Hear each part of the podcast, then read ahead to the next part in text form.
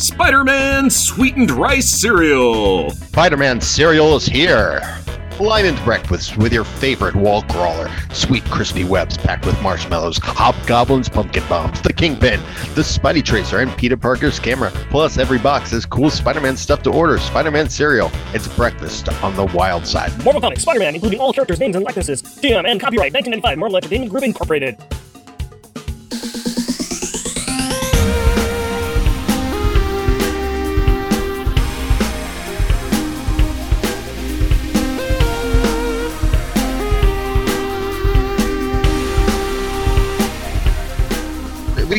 Welcome, dear listener, to our podcast. Jeff and Wes present Unpacking the Power Pack, where we journey through each issue of the most underrated Marvel series of the 80s while drinking beer. This is actually a series of the 90s. There's a typo here.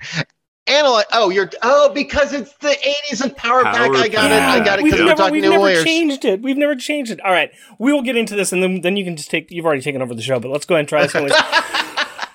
Ready. I like I like you, David. You're awesome. This is fun. I am Jeff. I am Rick. I am David. Our people once were random banterers, but unlike you, Jake, they were people with mana, pride, people with spirit. If my spirit can survive living with you for 18 years, then I can survive anything. Random banter time, my buddies! Talk to me, tell me tall tales and tantalizing tidbits of trivia today! So another thing we do on the show is Jeff likes to just fill in the random banter with some surprising random, surprising piece of pop trivia, and I have to try to figure it out, and I have no clue. Although it has to be Warriors related because he's somehow put that in there. Uh, do you have? Yeah, I've had a theme. yeah. Do you have any idea what that's from? I'll give you a little hint, and I will just say it because I will replace random banters with warriors. It's our people were once warriors. It's not Road Warrior, is it? It is not. Re- oh, that would have been a great one to pull. Why couldn't I even think of that? I was struggling for warrior. Could you do like, I am the warrior? We've done that one. Did that we first did that one, First yeah. one. Or, I, I don't know uh, what or this you could is do from. Warriors Come Out and Play, which I'm sure a lot of people We did that one. Yeah. Did that second one with Yeah. Delvin? Yep. There's a movie called Once We Were Warriors. Yes, you got it. It is a New Zealand film about an abusive uh, Jango Fett, who's also a Boba Fett, to his family, and one of the one of the daughters commits suicide. I love New Zealand. It did not endear me to New Zealand, but it's a great film that has lived rent free in my head for like 20 years, just because it was strong enough that I never wanted to see it again. But it was a good film. I have never seen it or heard of it. It has a lot of resonance. I think I saw a preview of it back when Siskel and Ebert were a thing in the 90s. No, I, I had never heard of that one. So thank you very much, David. And we should also say this is David Gallaher. He is visiting us on our fourth and final installment of this New Warriors thing. And he is a mega New Warrior fan and a writer of comic books and video games. And I have recently become a fan, well, I guess this past year, of his The Only Living Boy. And I am, re- I should say, I and my daughter are both really impressed with his work. But David, thank you very much for joining us. Thank you so much for having me. I owe my comic book career to the New Warriors.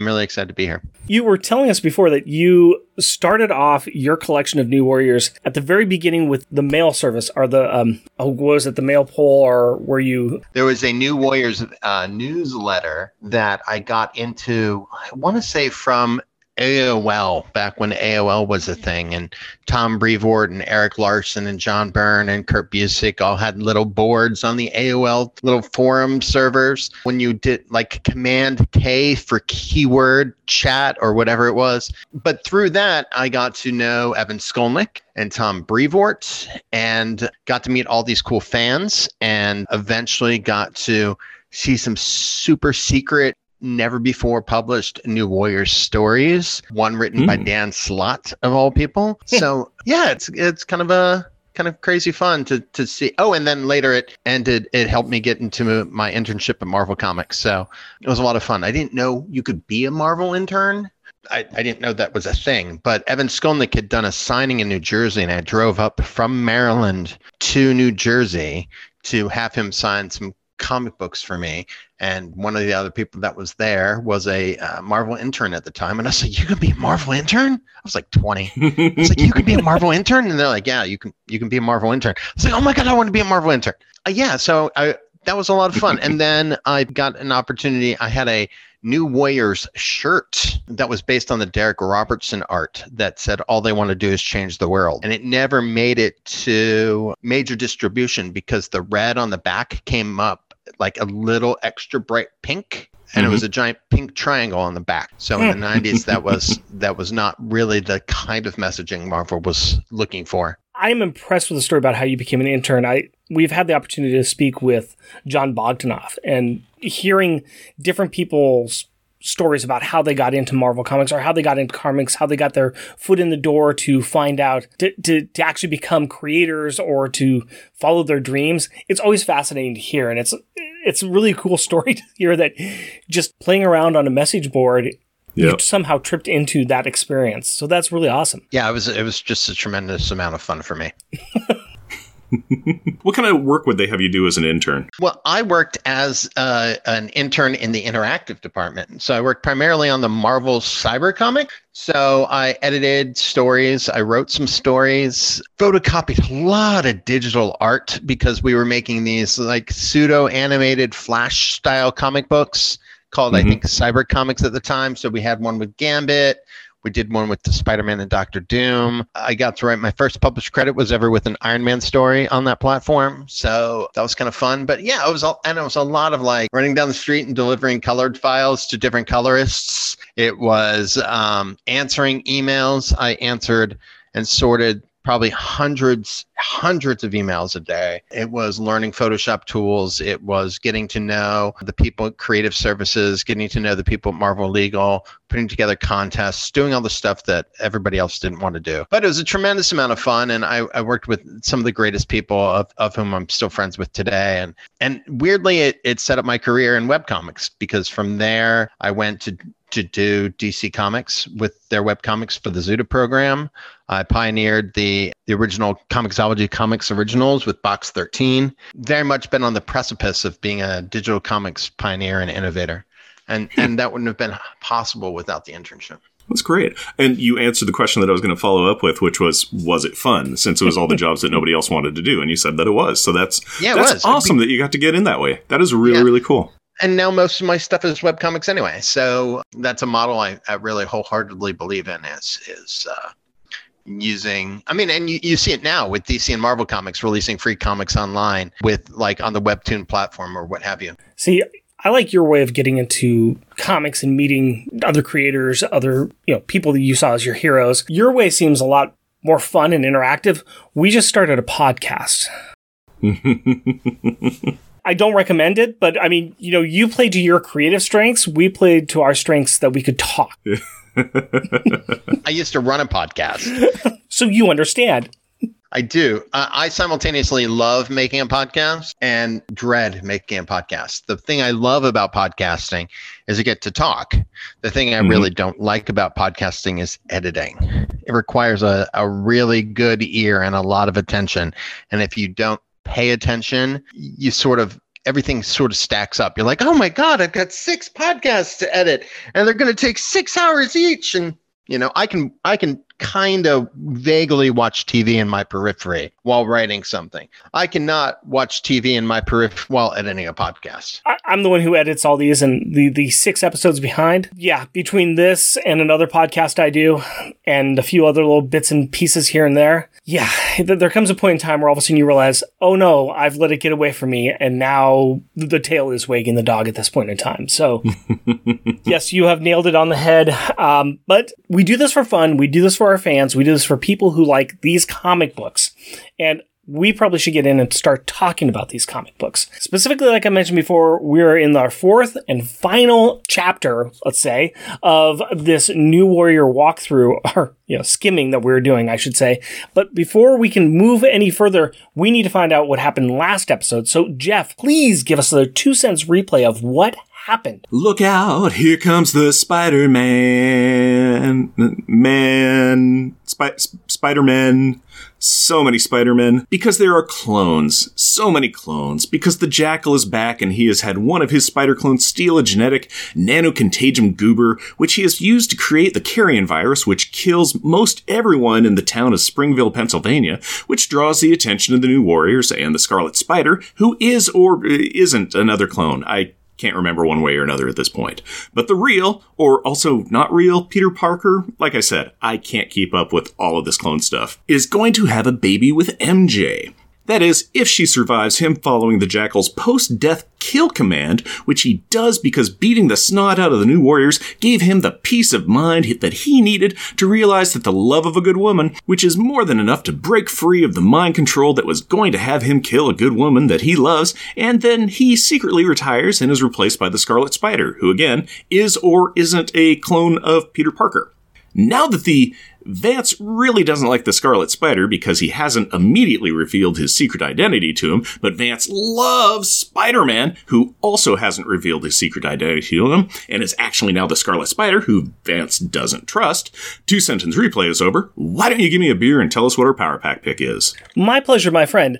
Now, David, you might not know this, but what I like to do to Jeff is I like to give him a stack of beers, uh, like a box of beers that are all wrapped up in these nice little paper bags. So he doesn't know what beer I'm giving him, but it will have something to do with this episode. Sort of, kind of. So, Jeff, can you take out the beer and let me know what it is and let us know why I chose it? Not a problem. And Rick, I do know what beer it is because on the label it says NW hashtag 4. Yeah, so New Warriors number four. Well, what's in this bag? Let's draw it forth. It is Rogue Newport Nights. Oh, and that's got a cool West Coast India Pale Ale brewed with El Dorado hops. That is very Miami Heat, very cyber future, pinks and blues. It's got a like a you know, catamaran jet boat called the Mother Sucker, I think, or Mother. That is too small for me to read. It is the Mother something. That's great. It is a cyber, cyber Miami Vice kind of vibe going on, and I believe Newport Nights is because you know uh, nights you throw the word nights on anything like baywatch or something and it becomes very mature and edgy. And uh, they did the same thing with new warriors a very mature and edgy comic group. And i'm going to say it's all cyber looking because the cyber time traveler despot takeover guy advent. So I, am going to let you know that I, I just decided to have a fun little you know pun here. Newport like new warriors and uh, knights like you know knight like a K N I yes G H T like a yeah. like a warrior, yeah, like, a, like, a, like a warrior. So, so oh, okay. new warriors. Ha! It's a pun. Oh. It's a It's a bad pun. It's a bad. It's a bad that is not. that's not even a pun. That's terrible. terrible. Story time on it is uh, pair it with oyster shooters karaoke questionable dance moves. It's a fun beer. So, David, did you bring anything to drink for the show that you would like to share with the listeners? I am. I brought Wandering Barman Swipe Right, which is a pre portioned old fashioned with bourbon and sour whiskey. They sell it at the nearby Booze Hall store, uh, and it has a rich, boozy, aromatic flavors, bourbon, dates, orange bitters, filtered water. It is stored cold and sentiment is natural, but you have to shake it in the bottle and pour it over cold, cold, cold ice. And it is a delicious, delicious, refreshing old fashioned, all for about $6, which is about a third of a price of an old fashioned here in New York City. I love me an old fashioned. Nice. I love old fashions. It is the only bourbony. It's the only thing I drink. I'm not a beer drinker.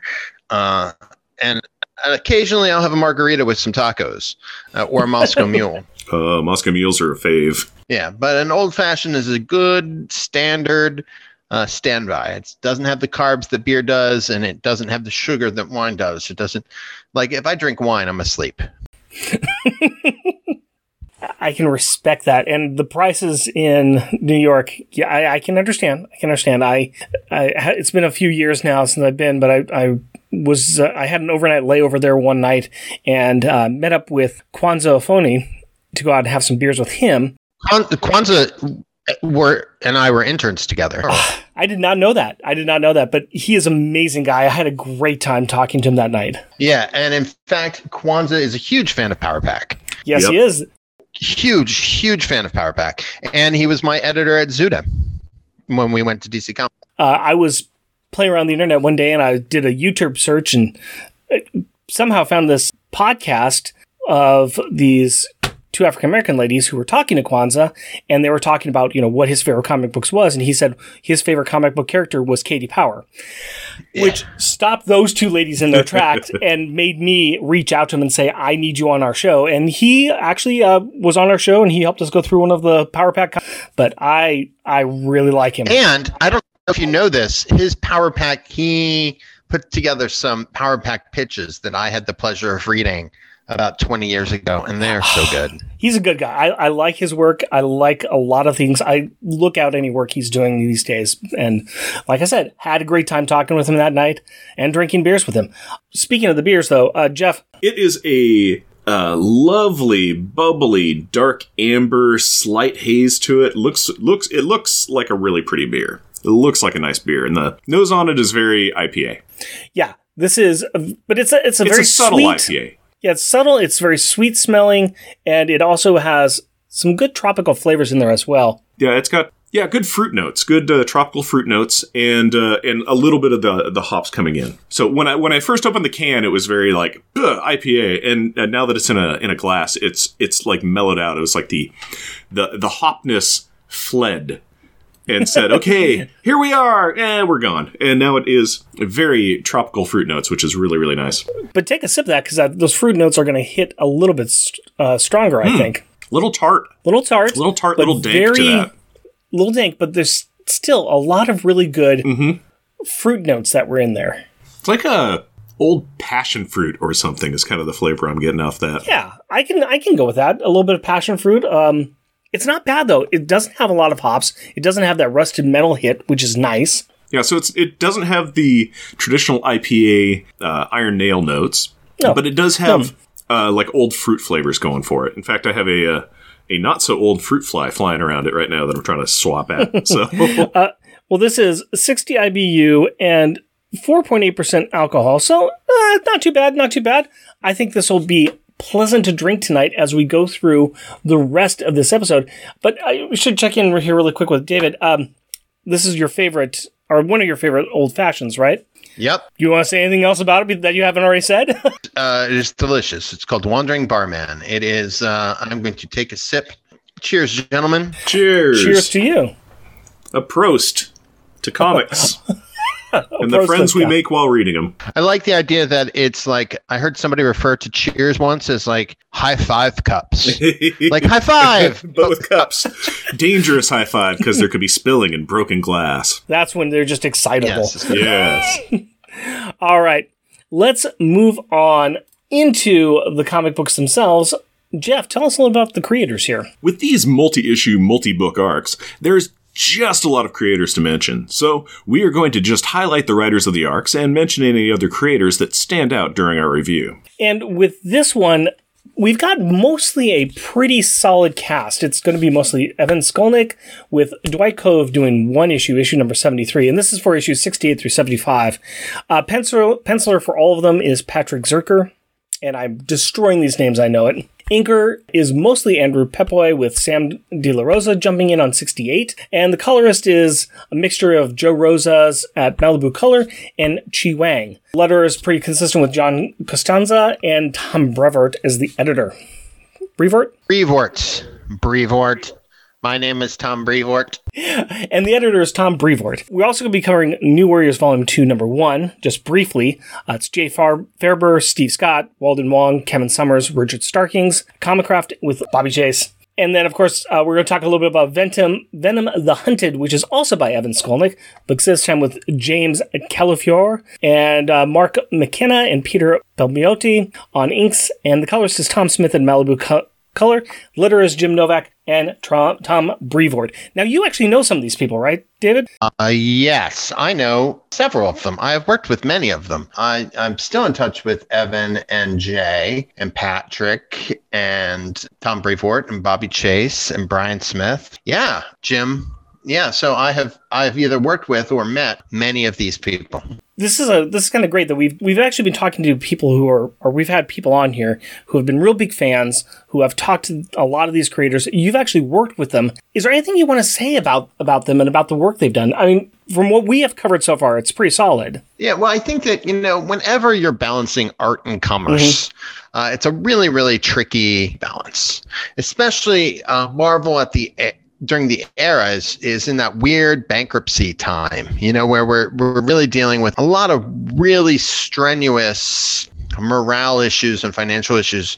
But I think consistently, this book, uh, even though it, it absolutely shifted tonally in order to keep it surviving and thriving in a really rocky time for the comic market, I think the storytelling here is still wonderfully consistent and and super great. And you can definitely tell, however, that Evan Skolnick is a Star Trek fan because it shows up throughout all of his work. But he has a really great handle on the characters and he has a really, really, really, really good sense of storytelling. And I think that Evan, while not, uh, I think Tom Brevoort's first choice for for taking over this book, and I, I think that that has that's a matter of record. um, you know, really got a great handle on what this book was going to be and should be. And I think that it's really interesting to see sort of again that balance between art and commerce being like you know this is something we really want to do and this is something we can do and, and sort of that balance so i know that not everything that evan wanted to do made it to the page but it's still surprisingly good storytelling that is light and fun and still deals with the themes that the new warriors were dealing with not with the same gravitas that that fabian brought to the book but it's still some heady stuff mm-hmm. i appreciate that because it's been interesting for us. We've been covering Power Pack a lot. I read New Warriors at the beginning. I had stopped collecting as I went to college, and I missed this part of the New Warriors run. So I was more familiar with, you know, up to about New Warriors 30 or 40. So even before Alex came on the team, and I've picked them up in the past few years and completed the collection of them and, and read through them. And I was, for me, it was like, this is in the New Warriors I remember. And also, this is really heavy 90s stuff, which once you move away from the 90s, sometimes it's hard to get back into. So this has been very interesting for us to go through and kind of read through with more of adult eyes than reading this at the time that it came out. We've been trying to enjoy it as much as we possibly can while we're pointing out some things like there's too many people. They're juggling too many people. They're juggling too many people. Focus on one storyline, please. But I think that you're correct that Evan did a good job of taking the storyline and trying to keep the consistency of the characters from the prior creators and the and the prior writer, and at least bringing them forward while introducing his own tone and his own storylines. And I think he, for the most part, I think he was pretty successful in that. Not really. Okay. it's New Warriors. It is a, a recently introduced to me property. I knew they existed, but every comic I read, I'm learning something new about everybody involved with it and characters in. So there Excellent. you are. well said.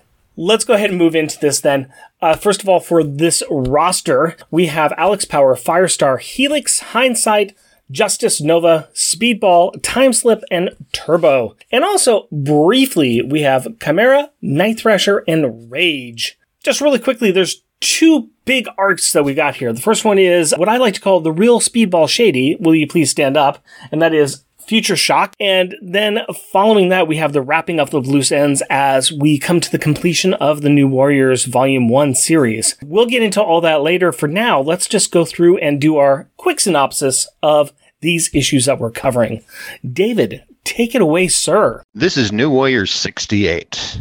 We start the issue with Kyle Grobe dying, falling through the atmosphere. Next, we see him in 1947 in Roswell, New Mexico. Welcome to Future Shock. In the present day, the crash pad, a game of risk, let's say, turned out uh, not so friendly. Nova, uh, Richard Rider, is hanging with his ex ex girlfriend Laura because I guess he forgot about his one true love, uh, Chimera the lovely Namorita Prentice. Mikey's trying and failing to show how cool he is. Carlton, who's a, like A plus plus nerd, his cells at risk, is really sort of wiping the table with everybody. When suddenly the Guardians of the Galaxy show up. Ooka chaka, ooka chaka, ooka, ooka, ooka chaka. I am Groot. No, not not not that team. This is the original Guardians of the Galaxy. This is Charlie 27, Martinex, Lita, Nikki, Hollywood, Major Victory, and Yondu. Hey, I'm Mary Poppin, y'all. no, not that Yondu. A more serious and quiet, and not as uh, Michael Rooker Southern Walking Dead style Yondu. Anyway, uh, they're here because the timeline is like super messed up and it needs to be fixed by kidnapping Speedball. But then it all goes downhill as the New Warriors take offense to their teammate being kidnapped. I mean, come on. Helix, uh, the guy who was kind of empowered by the carrion virus and was murder machine and wanted to kill all the New Warriors, he's there for some reason. Anyway, he attacks the Guardians and everyone starts a fight, regardless of the fact that everyone says that this is a dumb fight and doesn't need to happen. It's standard comic book fight trope. Then time slip jumps into a variant timeline where Hindsight Lad Carlton is losing the game, and then the Sphinx shows up, and the Sphinx wants to kill Speedball too. Why all the Speedball hate, yo? It's not like he's penance. All right, all right, all right, all right. because anyway, he's Speedball. That is uh, a recap of New Warriors 68. It is uh, a ludicrous, over the top adventure filled with uh, over the top adventurousness. Um, one of the things that I really like about this uh, uh, this issue in particular is it has this classic callback to the kind of like the X Men play sports kind of story that I think those downtime issues really sort of uh, make a lot of fun of. Yeah, I hadn't thought about that before, but that is a good. They've got their own danger room, but you're right. This is the real callback to the X Men who are outside playing Yeah. baseball. Yeah. But the New Warriors, nah, nah, they're too cool for that. They're playing board games. Yeah, they're playing Risk. They're playing a cutthroat game of Stratego. What's interesting too is that many of these Guardians of the Galaxy appeared in Guardians of the Galaxy Volume uh, Volume Two. Yeah. because we had Yondu, we had Martinex, we had Nikki, we had Charlie Twenty Seven, we had Alita Sorta, I think, and then Miley Cyrus was in, of all things, was also in uh, Guardians of the Galaxy Volume Two as Yep. uh, I think Mainframe. Yep, she has Uh, the voice. It's ridiculous. yeah, Wh- which is weird because Mainframe in the Marvel timeline is uh, Vision, uh, so I was really surprised it wasn't Paul Bettany. This is for New Warriors number 69. Nice. Nice. Back in 1947, some kid with a DeLorean is really lost. Oh, wait, no, my mistake. Roswell. Huh, heavy. Well, great Scott. Weird stuff is happening with this Kyle Grobe guy as he is killing the locals and juicing himself on electricity and getting messages from his future self to go to the year 2093 because uh, blah, blah, blah, blah, blah, blah, something, something. New Warriors. Right. Back to the cliffhanger from above. The Sphinx is trying his slash her best to kill Speedball, and the new warriors are trying their best to not make that happen. This includes throwing a train back and forth. It's highly ineffective. Meanwhile, there is a Xandar ship with Garthan Saal monitoring Earth, and he notices that Donnybrook is about to become an environmental disaster and decides to join in. He does so in time to siphon off some of the excess aforementioned environmental disaster energy Firestar unleashes as she goes for overkill on Sphinx. Saal decides that this is all well and good and in hand with the new warriors, leaves because his phone is ringing on his spaceship. Not making that part up, folks. Sphinx comes back, informs the warriors that this is all to fix the time stream, and slaughter Speedball, leaving us with the line of, because he would have failed, as Speedy's epitaph and reason for death. You were saying before how you liked the last issue, David. Uh, I think I we could all agree that we like this issue or we hate this issue because uh, Speedy dies, right? You know, glass half full, glass half empty. we haven't really talked about this, but I do find it very interesting. I, I wouldn't say a favored trope, but one of the things that I have noticed that Fabian tends to do in his work is do a lot of intersex, all powerful characters. So uh, Sphinx here is, is intersex, they are intersex. And it's very interesting to see in an era where they're like merging their femininity and their uh, masculinity together as one composite character is very interesting. Uh, but you also saw the same thing when Fabian was working with. I mean, Fabian obviously didn't create this version of.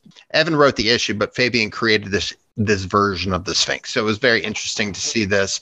But then when we saw Fabian move over to Thunderbolts, he had a character very similar to that Ion, which was a merger of two different characters, Atlas and I don't remember her name, but yeah, so it's very interesting. I think he did the same thing in not DP7 in Psi-Force, where he's integrating these masculine characters together as one one character. So anyway, it's very interesting. Just thematics, uh, just looking at patterns. It's also very interesting because I love this version of Supernova Garthan Saal so much. I think he's great. I love that costume. It's an interesting issue, and of course, uh, we'll probably come back to uh, Speedy dying. We'll probably talk about that a little bit later. But for now, New Warriors number 70. And now, puppies and unicorns. No, actually, just mourning. And more death. As the team is gathered around the body of the slain Speedball, a portal opens up. Some dude walks out and incinerates everyone, except Timeslip. Odd choice. She uses her time warp power to pretend and escape, but starts to follow this killer. And we get some backstory, or future story.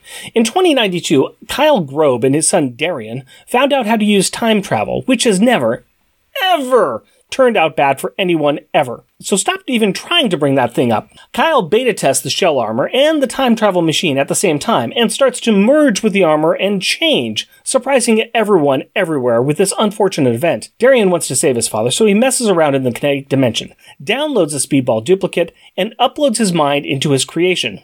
Now, he drops his speedball self into the kinetic dimension during the same time as the Time and Again Sphinx adventure and pushes the duplicated Speedball's memories and persona to the front as he pops into the end of the Sphinx fight. The upshot of all of this is that Speedball that we have been covering pretty much the entire time has been a fake. Boo. Timeslip figures this out when she had touched the dying clone. Back in the real time, whatever that means, Advent and Spider Man are fighting. Spidey was supposed to stop a nuke from blowing up New York, but he is too late due to Advent's interference, and the world dies. Timeslip notes this and makes like a slip and slide and warps out of there. So this one we've got backstory, right?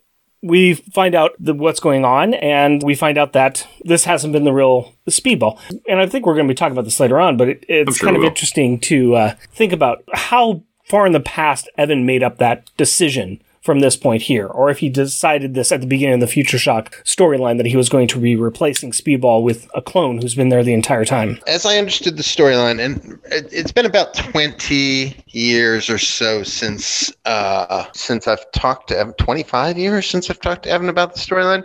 But I think the idea was to bring the idea behind the storyline was to bring Speedball back to normalish power levels because he was one with the kinetic energy field. And he was and then he was one with time. And so he got super overpowered and the idea of bringing speedball back to being his bouncy self rather than like I am pure kinetic energy and thus that makes me part of the time stream and I am a it just sort of went overboard.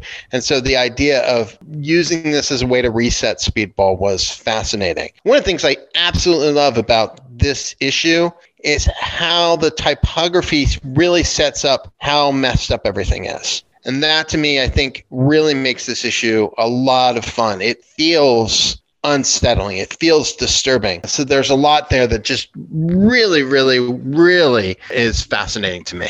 Yeah, they they do a lot with breaking the panel grids that we know and love all over the place. During the beginning, there's a couple places when the new words are destroyed that it's simple four panel layout. But then from there on out, we've got slants, we've got overlays, we've got bends. It, it's not the same panel settings that we're used to, so that that helps kind of throw the normal comic book reader off. It's a good call on that one. Yeah, and I do love those warrior badges. I gotta say, it looks great on Alex's jacket. And talk about the callback to Star Trek. Yeah, exactly. It makes sense to be able to have uh, some sort of communication device for your team, especially since in the New Warriors, it seems like they suffer from not everybody knowing what's going on at the same time, and ev- not everybody being. It's like not everybody lives at the crash pad. It's everybody's got their own lives and then kind of check in and out. And it's like it's nice to be able to go. There's trouble. Beep beep.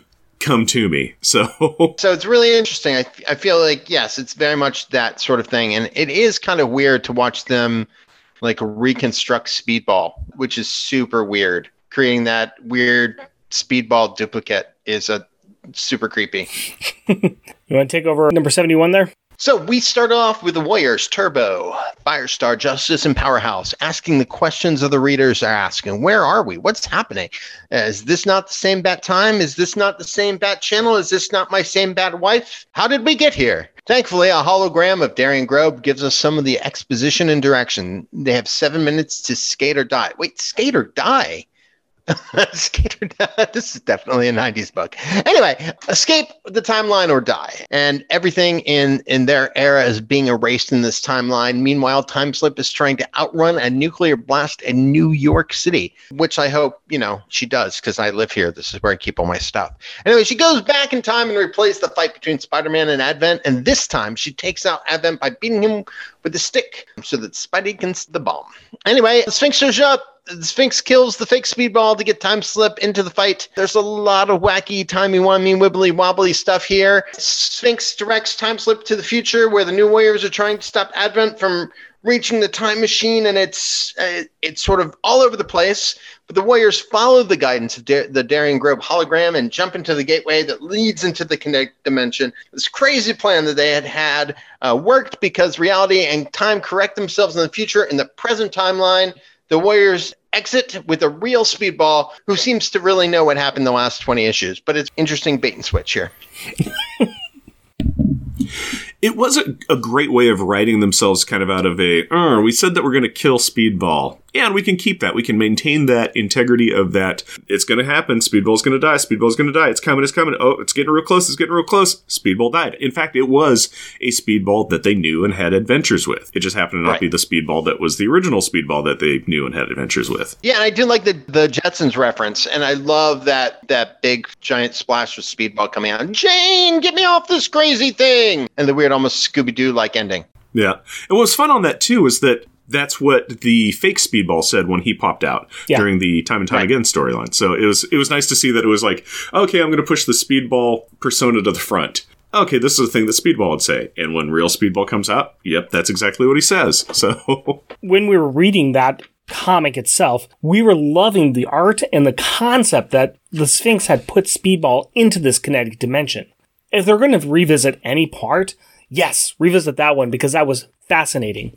And basing the entire storyline off of that too was a good choice. The, the thing I like about this issue is the first few pages were a little kind of bait and switch. You start off with doing a landscape version of the comic because the first three pages are in landscape style, which is kind of cool and a little bit jarring, especially if you're looking at the paper version. You probably don't see it on the digital version, but just being on the paper version, it is, you're having to put this over into landscape and then as you go to about the fourth page, you're we're back to the right way up. But that also, once again, things are kind of out of sync. They're not quite in the right order. He's playing a lot with the the landscape of of the book itself. I think if I remember that one in the digital versions, it was uh, it was messy pages where it was very much like, oh, it seems like they've got some pages out of order because it was like, okay, we're at this stage now somehow. Oh, now we're jumping back. Okay, so it seemed like they were having uh, digital problems of trying to get to that as well, if I remember correctly. Venom, The Hunted, numbers 1 through 3.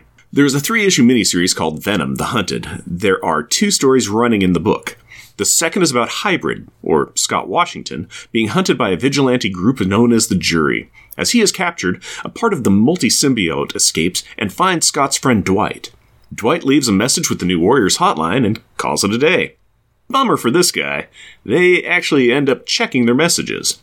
And Justice, Powerhouse, and Turbo show up at his house. The symbiote shard interacts with Turbo's armor and provides the ability to track Hybrid's location and then conveniently dies. The warriors show up to where Hybrid is being inadvertently almost murdered from when they were trying to remove the symbiotes from the man and attack the jury. Unfortunately, like usual, this has been a misunderstanding because jury realizes that they captured the wrong guy and were about to release him with their apologies. They used to know the dude from when they all were guardsmen at the vault prison. The symbiotes, though, are trying to kill Sentry because they had been tortured in the past by guardsmen. Anyway, there's a lot of backstory and it's very touching, but there are a lot of bad feelings. Justice tells them all to knock it off and apologize to each other get over it. Justice then offers Hybrid a place on the New Warriors because whenever he meets anyone with superpowers and a mature, edgy vibe, that's what Justice does. But Hybrid refuses stating that since he is now five different beings all wrapped up in one overcoat, I mean, supersuit, that he has enough teammates already the majority of the comic book, it was like, uh, I think they were oversized 38 page comics for the Hunted series, and the main comic was Venom being a skateboarder and being very eloquent and very very very verbal and talky and stuff. And I'm like, what does this have to do with anything? Oh, because we're trying to get to the hybrid story in the back where yeah, the new warriors eventually show up. So the hybrid storyline he is an ex guardsman who had like four symbiotes dumped on him. They all bound together. They made a new symbiote guy. Hey, look, it's more symbiote stuff. Everybody loves symbiote stuff, right? Right? Everybody loves symbiotes. Wait, are are you saying that once once you get past Venom, it's you, you, you could just stop? Is that what we're saying? That's what I'm saying. No, no. I think that depending on how a symbiote story is told, it can be really interesting. Silver Surfer Black was a symbiote story in a way, and that's it, true. it's a pretty good, interesting story. Uh, and I, is there an opportunity to tell some really good stories with the symbiotes? Yes. Has and, and King, King in Black sort of did that as well. Are the symbiotes overused and kind of blah? Absolutely. Mm-hmm. Yeah. But I love that hybrid is Scott Washington.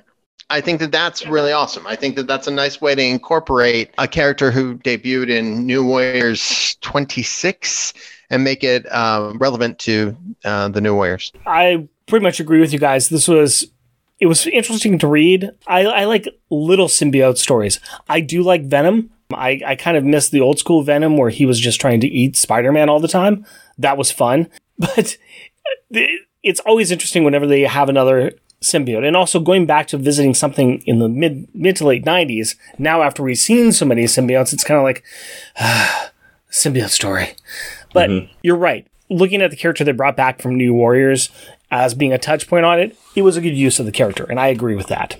And I do like the uh, hero's journey that uh, Eddie Brock has has gone through. Yeah, you know, just just from you know from origin story to you know now where he's the king of the symbiotes. It's just kind of like he's ha- he's had an interesting road that he's tread and some of those some of those roads have been a little potholy.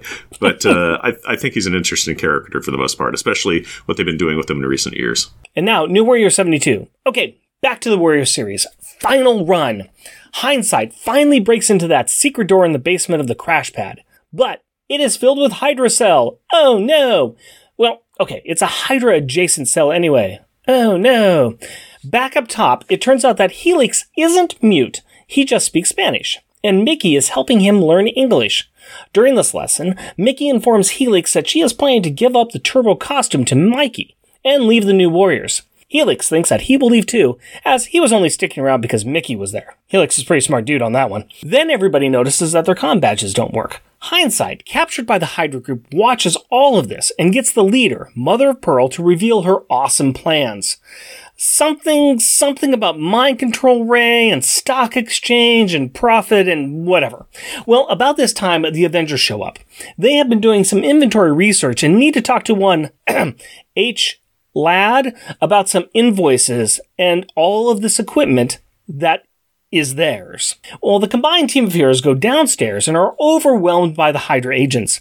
Hindsight breaks free, bashes some guys with a chair, uses the mind control ray on Hydra, and the good guys win. The Avengers make Hindsight stand in the corner for his theft, and then they tell Justice that, you know, if you guys need the gear, all you have to do is ask.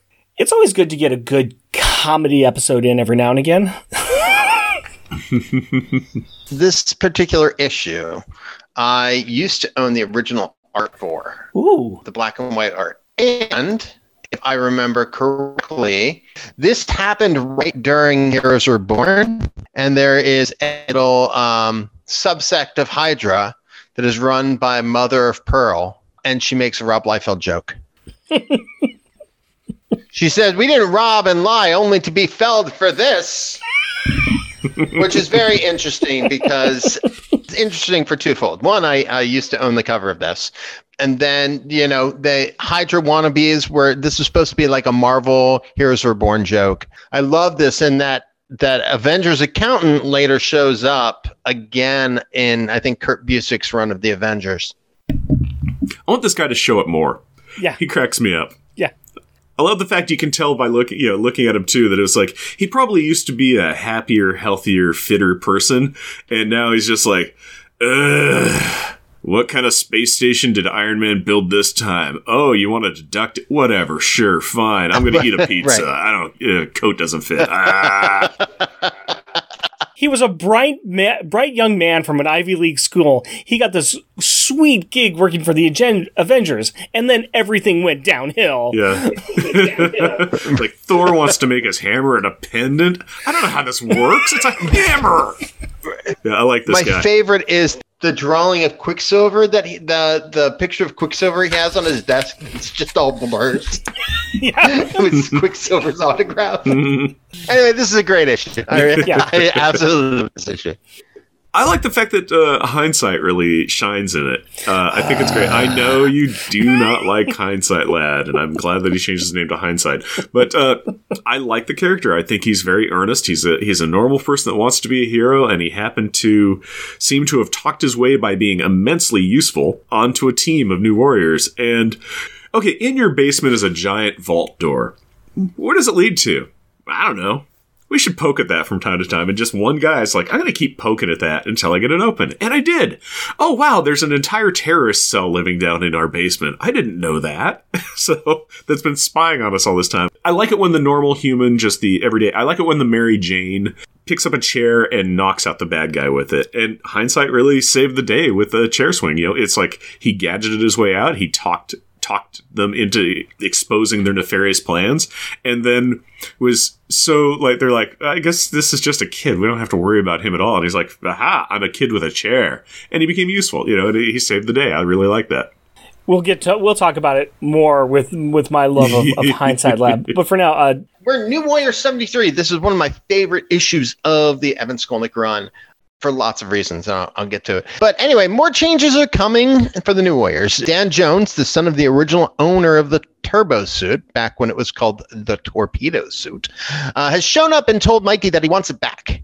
And he is very demanding about this. Mikey contacts Mickey, who thinks this is tricky, uh, sort of a weird situation, let's so to say. They think the New Warriors should get involved with this. Speaking of getting involved, Night Thrasher and Rage decide to bring do something about Namorita slash Chimera. And back at the crash pad, people are crashing because that's what they do.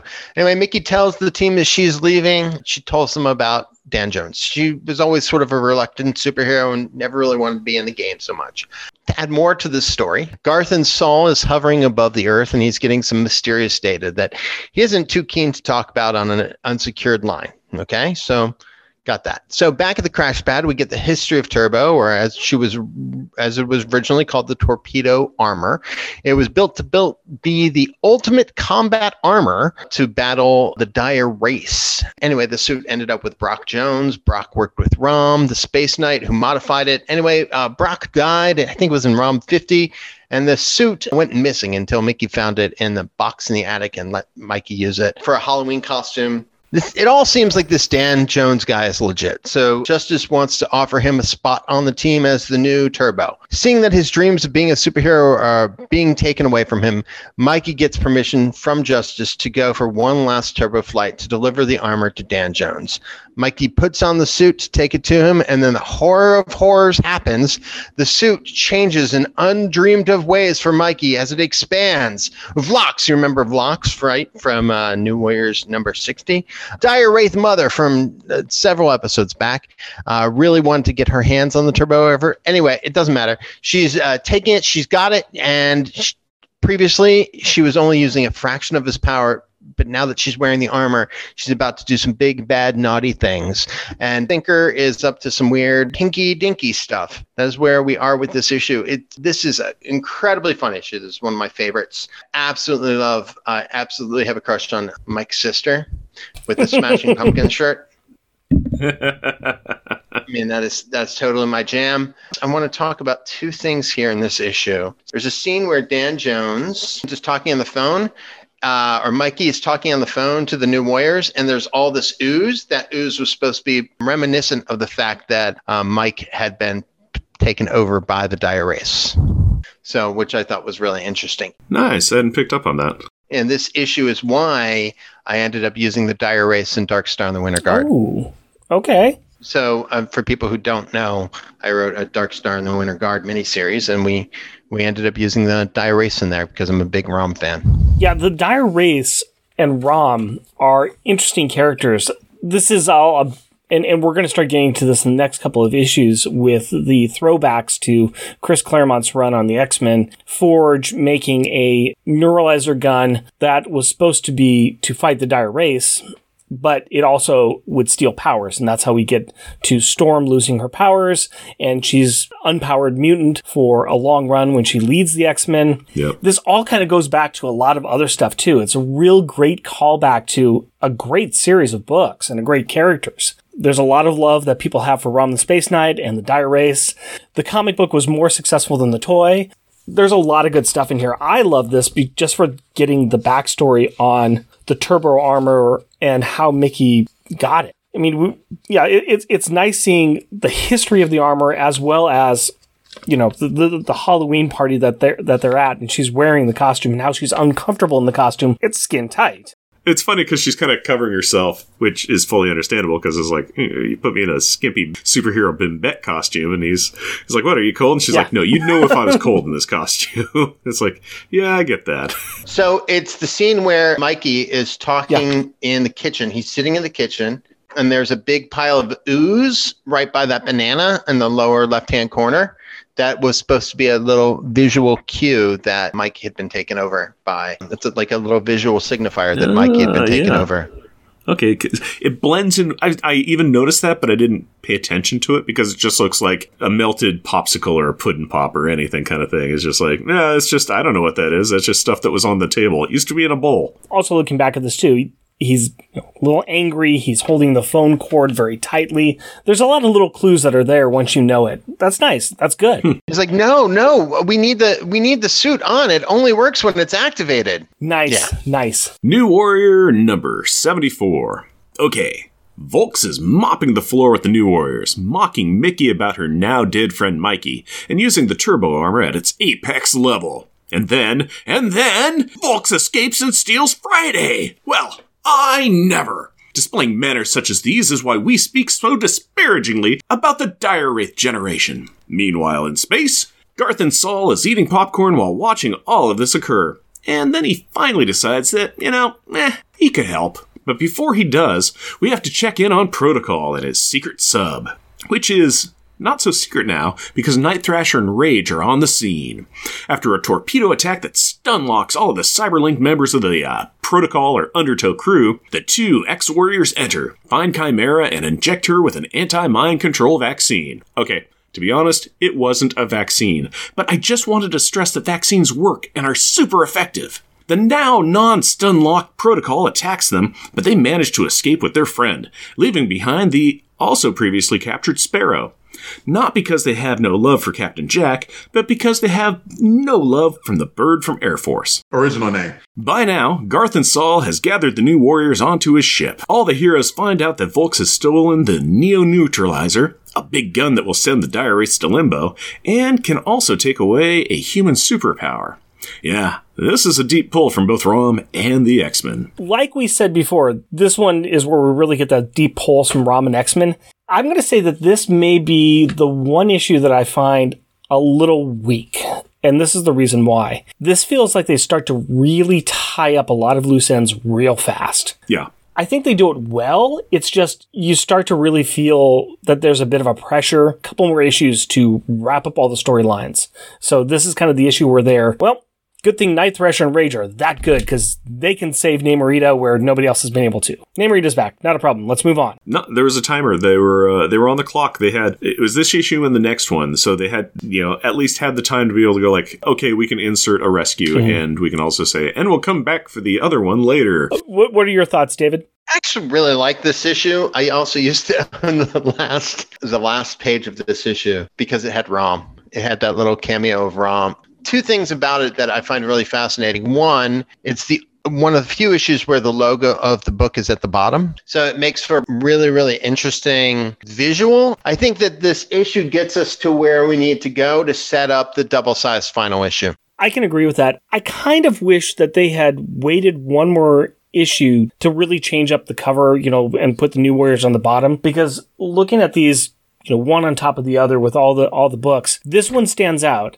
and then there's the last one. I think it would have been a lot more impactful if they had done this altered cover design on the last issue. That's where it really would have hit a little bit stronger. It, feels like something is just a little off with it being the one before. I also understand why they uh, put it why why it's in this one is because they're going back to the deep. Things are at their darkest. They're at their depths. Also, they're going into the the whale sub and everything, and they're they're in the depths of the ocean. Mm. You know, it's they're going they're digging back into the depths of their their own run to try and like tie up issues. So I get it. I get why they. Yeah, it, it, makes sense where it's at. It's just I, I the cover stands out a lot. I just I'm being picky on it.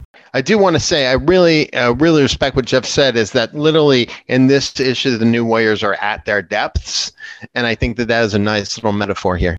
I, I, agree. I agree with that. I agree with that. Let me go ahead and talk about New Warriors number 75. This is the end, the final end, my friends. And no, I won't sing. And so we start where we began, with the Mad Thinker being all creepy and lurky with them. Yes, he has calculated that they would all end up here at his secret base now, and this is why he has given them info to rescue Namorita. This has been his plan all along, which is why Night Thrasher, Rage, and Namorita show up to talk to him. Meanwhile, the other warriors, with Garthan Saal, have broken up into four teams and are chasing the Friday stealing Volx in space. After some scenes inside each ship where we revisit certain long-standing character beats like Vance and Angelica planning marriage, and Mickey fretting about being a hero, and Alex thinking about paint drying, we go back to the Thinker. He has been looking for a way to cure or help train his nephew David, who developed uncontrollable powers after getting too close to one of his experiments. He had hoped that the new Warriors would be that team. But now he thinks that the nullifier gun will work. So he tells the trio how to join and help the other new warriors on their hunt. Back in space, the warriors find Volx.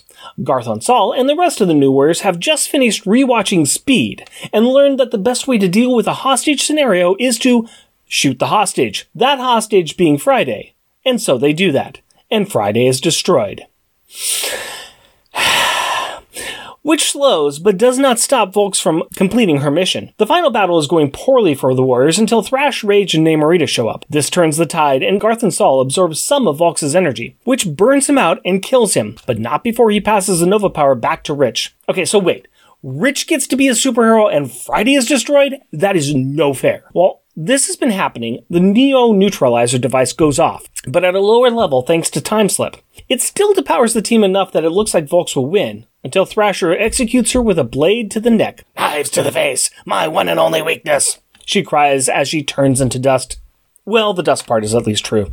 The wrap up is that Nova and Namorita are back together, which will be fun to explain to Rich's now ex ex ex girlfriend. Timeslip may have lost her powers, but she thinks that Speedball is cute. Mickey is going back to being a hero, and Carlton may share the turbo armor with her since Mikey is dead. Friday's Spark is still alive, and Alex thinks that maybe being a new warrior isn't as cool as being a member of Power Pack, mostly because these guys break all of his cool toys.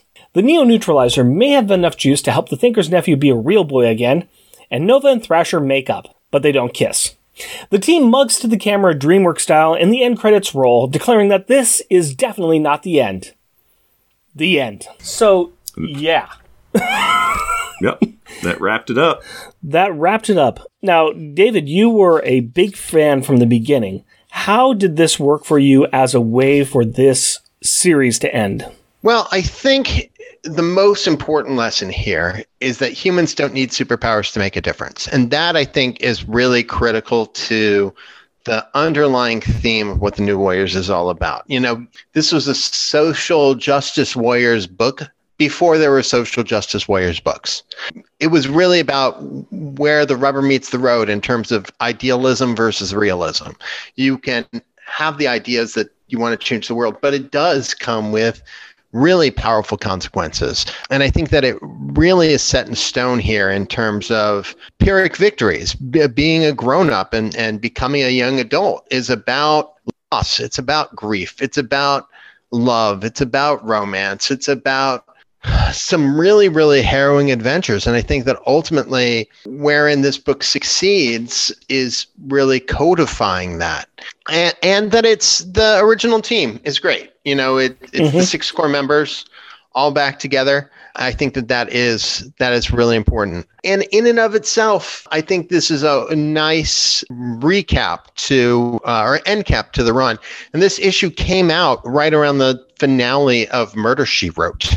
I remember because they were talking about Evan spoiled what the title of this episode was right right when the murder sh- she wrote finale came out. So I thought that that was really fitting. I, I really loved it. I love the Dire Wraiths. ROMs were some of the very first comics I collected. And like I said, I put the Dire Wraiths in the Dark Star and the Winter Guard book largely because of uh, this storyline. I, I do like this issue. I like this issue a lot. Don't like the fact that they killed Friday. We got issues with that one, but that's because we're Power Pack fans and we're Power Pack. Yeah, we're very biased on that one. And to do it just so nonchalantly, Yeah, too. yeah. Friday deserves a lot better than that. That being said, this is a good issue. I, I love the cover simply for the fact that it is a real good callback to the first issue. Uh, it's it's a good homage to that. We've got a good team shot at the end. We've got the wrapping up of a lot of different storylines and the cleaning up of things, resetting the stage, and getting everybody in a position where it was conceivable that you could actually pick up a volume two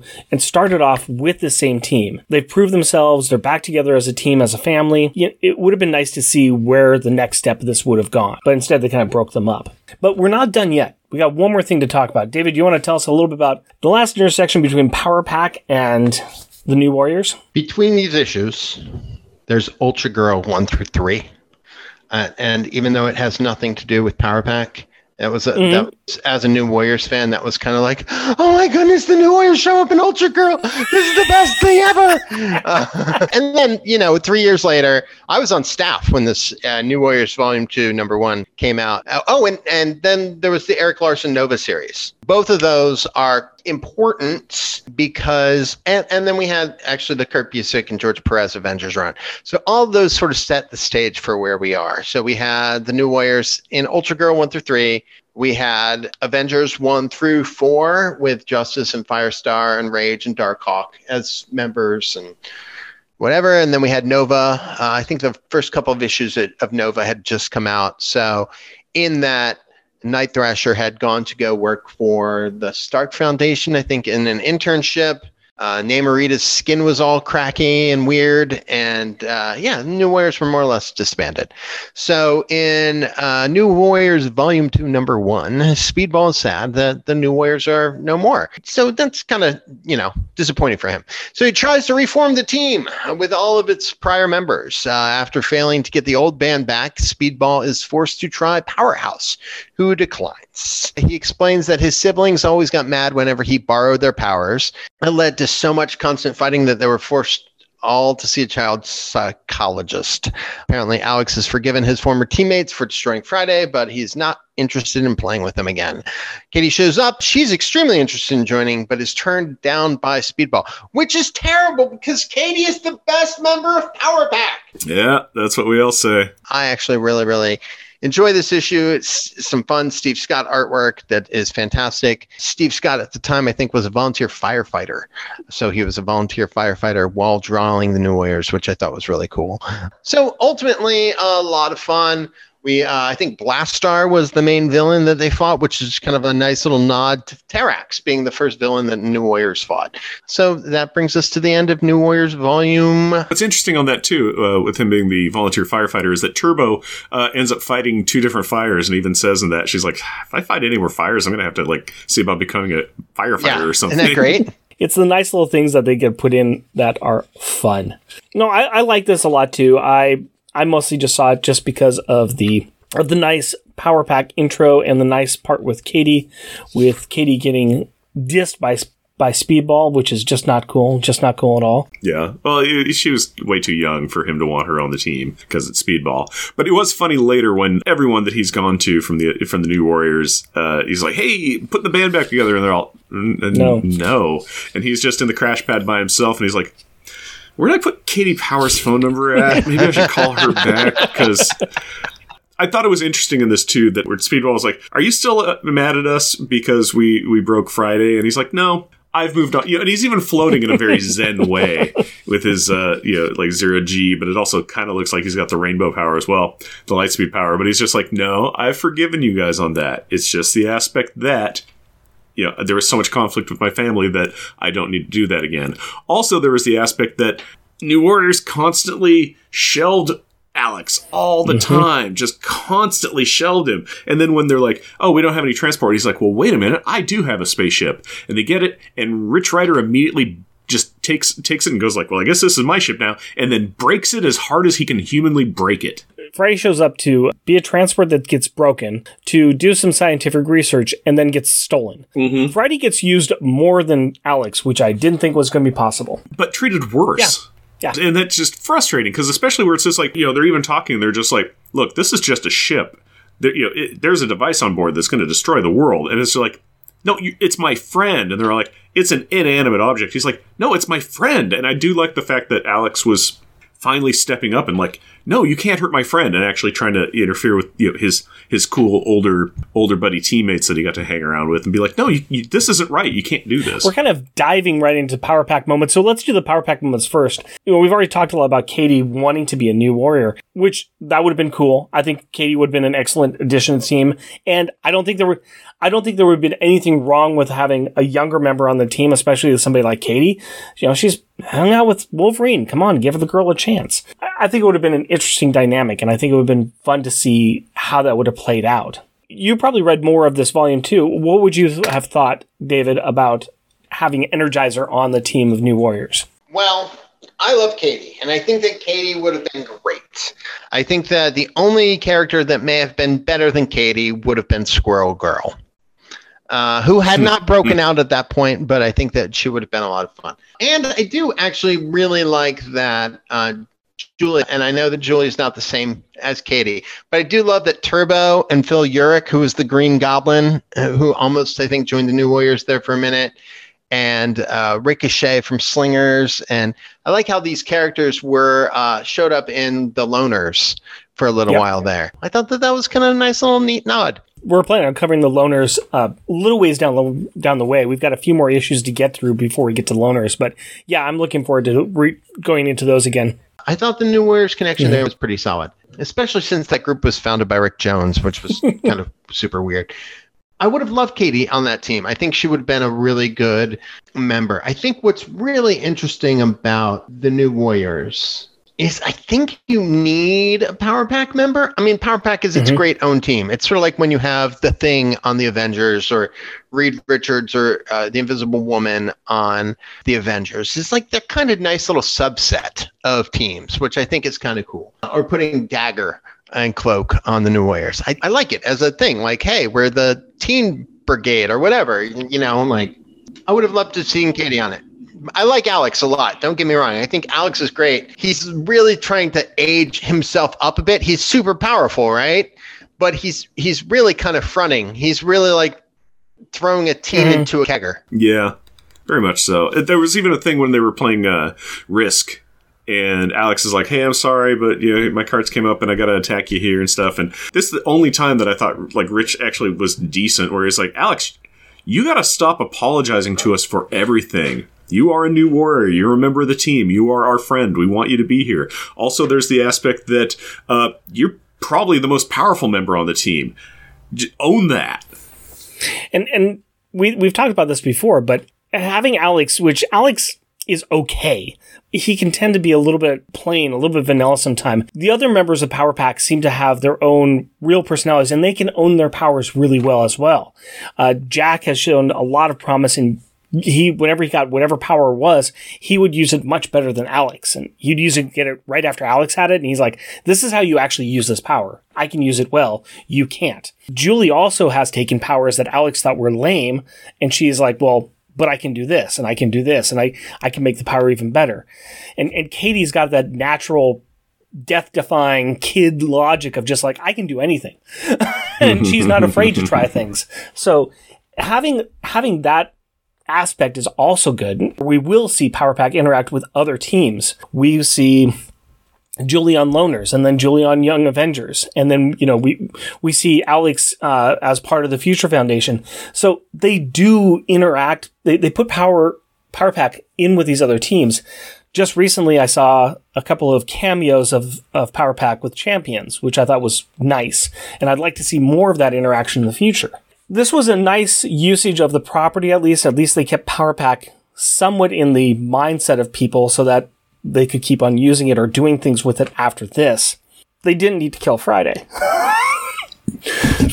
it's true, but they also they almost killed Friday. Friday did survive did. in the most minorest of ways possible. She yeah, she figured she had about a 0.6% chance of surviving or something, and she made it. so she gets to stick around and, and, exist and be forgotten about and stuffed into the uh, bottom of a river again in the future. So we've gone through most of the things that I was going to talk about as far as themes of the storyline.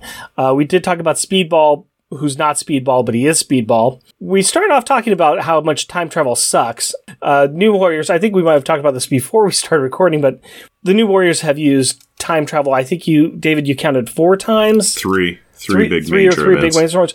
Two of them in the last 25 issues. So time travel is a plot device that can get used and overused sometimes see X Men. what do you think about time slips powers? Is it too much or is it just interesting enough? David, what do you think? I think the time slip exists in a really, really interesting space. And I mean that uh, not in a weird time space, timey wimey kind of way. New Warriors at the time, I think, was Marvel's most culturally diverse series in terms of how it really reflected a range of characters and their lives. And it wasn't as LGBT forward as maybe it needed to be, but it still had a lot of really, really great, powerful moments that I think really worked well in terms of cultural diversity. I love Time Slip. I love Rena. I think she's fantastic. Her powers were a little nebulous in terms of how much she was able to go back and forth in time. I love that she has premonitions. I love that she can sort of do like a speed walk run thing through time. And I love that her powers are, are different than, say, Quicksilver's, for instance. So, in a way, uh, I think she's great. One of the things that I wish she had a little bit more of was confidence in how her powers were used you know? So she comes in being like i don't know like because she's introduced only a couple issues down i mean a couple issues earlier. And i, I do wish that i uh, i do wish that her powers were she was a little bit more confident in her power use before the end of the series because i think that would have set her off in some really good spaces. And i do wish that we had seen more of her. She's shown up in a couple issues of x-men but i do wish we had seen more of her because again a new warriors was in in so many ways like just a very rich i mean it's still very white but uh, but even even then it's still you've got helix you have Sil you have bandit you have night thrasher you have cloak you have rage you have rena. You also and, had ty so, as well. Oh yeah yeah t- well yeah you had ty and cord mm-hmm. i guess as as sort of support members Turbo, Mickey is uh, Japanese. Turbo, yeah, Turbo yeah. is fantastic example, right?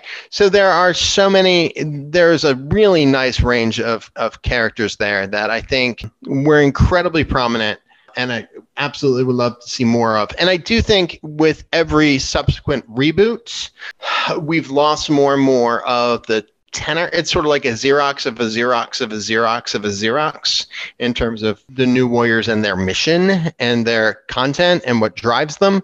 But it is, it is, anyway, I'm off on a tangent. I love Time Slip. I like Time Slip a lot. I understand what David was talking about with her. Uh, it would have been nice if she was more into her powers and like had mastered them by now. But I also understand where they're like, we're introducing yet another new character, but this one has just come into their powers and is still trying to figure them out. That also lets them kind of, you know, storytelling why wise the writer can then just go and then time slip can do this thing which we need. But I, I, but i do agree it would have been nicer if she had been in more mastery of her powers because i think it would have had more of an impact on the end of this where since she was really close to the uh, neo neutralizer device where everybody else after like an hour or so were like oh we're getting our powers back. Ah stupid powers. Come on back quicker. Where she's like my powers are nothing right now. I might have lost them. Mm-hmm. And it, it seemed like there was no weight to that other than like, oh, the new girl uh, isn't is lost her powers, but she just kind of got them. So we got a lot of characters at the end here. We got a lot of characters. We got a lot of storylines coming up. Like I said too, th- there's part I like the ending of this, but there are parts of it that just felt a little rushed. I think that I, I don't know how much time they had to finish up the ending that they wanted to finish up, and so they were just trying to tie things up as mm-hmm. quickly as possible. But I think they did a good job.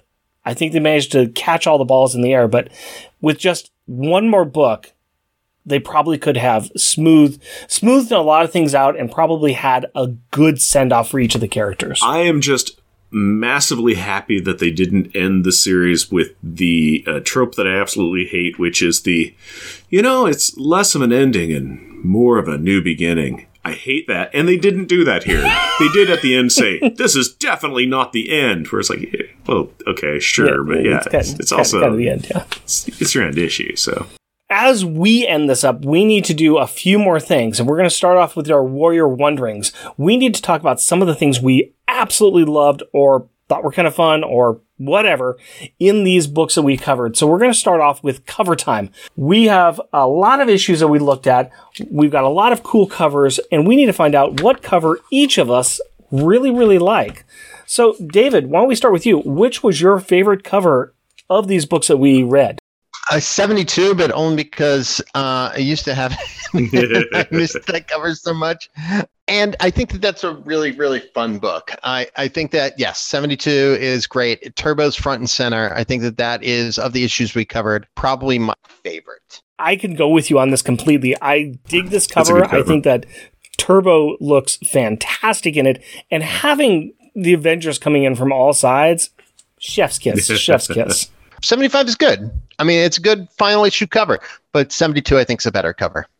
Compositionally. 72 was was I was kind of going between 72 and the one you just mentioned, 75. I ended up going with 75. I liked the callback and nostalgia from the first issue. That's why 75 hit it out for me. And, and on this one that we're talking about, 75, it's the new Warriors, the original six new Warriors sitting on, are standing on the edge of a building. And you got Nova front and center with his arm shaking up in the air. And behind him, you've got uh, Night Thrasher and Rage. And behind them, hidden a little bit, is Firestar and Justice. And off to the other side, you got Namorita and Speedball, just Speedball with his silly, silly smile there. if you're not Night Thrasher or Nova or Rage, you're kind of an armpit person in the picture, really.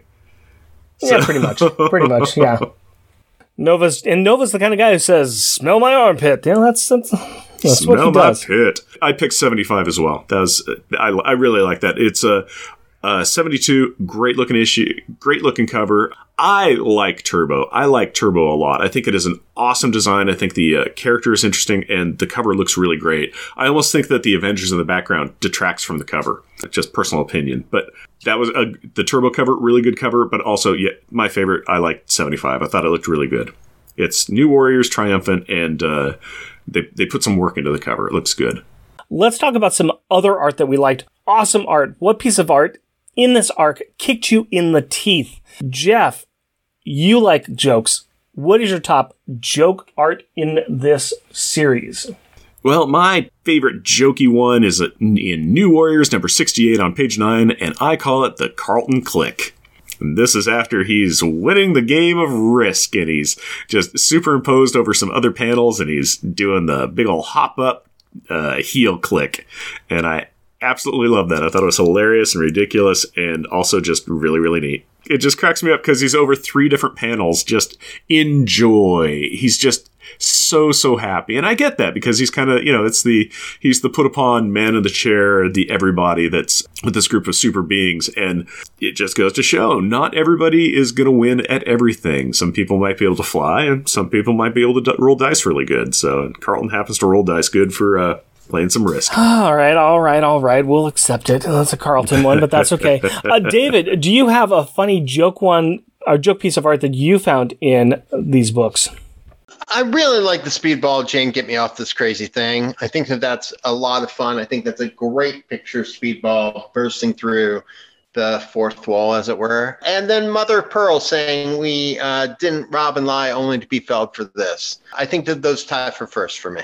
I'll look up that 72, the one in that you're talking about for 72 later, but for the 71 where you got Speedball jumping out. It is a beautiful picture, and I I do like the uh, comedy stylings of one Mr. Speedball. Yes, I would agree with that. For me, I actually went on to 72, and it wasn't the one thing you pointed out, although I do like that picture of Quicksilver running the blur of Quicksilver. I did think that was pretty funny. Uh, but for mine was on 72, and it was pretty much near the end of the or middle of the book where the Avengers show up, and there's a scene at the bottom where Black Widow is handing over an invoice, and basically it's the Avengers coming in and saying, "You've been served." It just there's something about this where you've got like the the gravitas of the New Warriors coming in and like we are coming here to talk about paperwork. For me, that was funny. I don't know why. It just was it, the, the serious look of Black Widow, who's an assassin, coming there with a a bill. It just seemed ridiculous. We want to talk about some invoice inconsistencies. Hmm. can't can't you just shoot me? That'd be that'd be a lot easier. I'd appreciate if you just shot me. That'd be great. So let's go ahead and talk about the top best art. What was the top piece of art that you found in the book? We'll go ahead and start with David. Well, I mean, I, I really love that last page of 75, where it's the whole team. I don't think that summed up everything really, really well. Sort of very reminiscent of the Richard Pace for issue 51. Yeah, I agree. I was thinking about that too. We, we had talked about that the the issue 51 cover where they're all crammed on there. And it almost feels like that because you got so many people in that in that one panel here. And it's it's not as many as on that one cover, but it's pretty darn close. And they fill up all of the space in there. And it's it's a nice team shot. It's a nice reminiscence of where we're at now. We are family. We're all together. It's crowded, but it's not crowded. It's it's nice. I like that one too. That, that's a that's a very good one. Jeff, what about you? Same. Yeah, it was the last page. I called it uh, "One Last Mug to the Camera," DreamWorks style. yeah, it's it's it, it's good. You know, there is mugging. It's what's interesting on to me as well is in the top right hand corner. Alex, who has even you know just a couple of panels before, said like, "Yeah, I don't think I want to be a new warrior anymore." I don't like how you, you, my words, I don't like how you play together. I was distracted. I was reading the letters page and it was like where it says Dan Slott, former writer of Ren and Stimpy of the and the never to be seen Warriors inventory issue.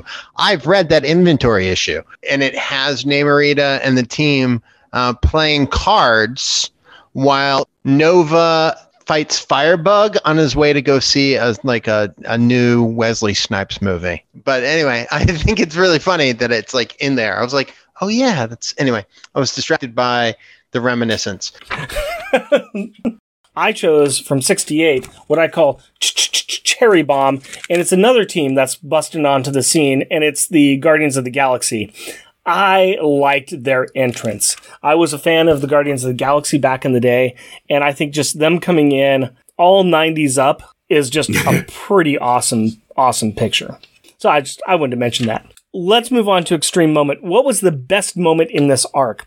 What was the top moment that we had? I'll start off really quickly. I'm going to say that issue 68, Speedball getting whacked and yes, I put it that way. That was for me one of the most extreme moments in this arc. Just reading through it, and I was a fan of Speedball. I collected the original series, and then just seeing that, it's like, oh, wait, they killed him. It was a, a different thing, and he was also the fun-loving one in the group too.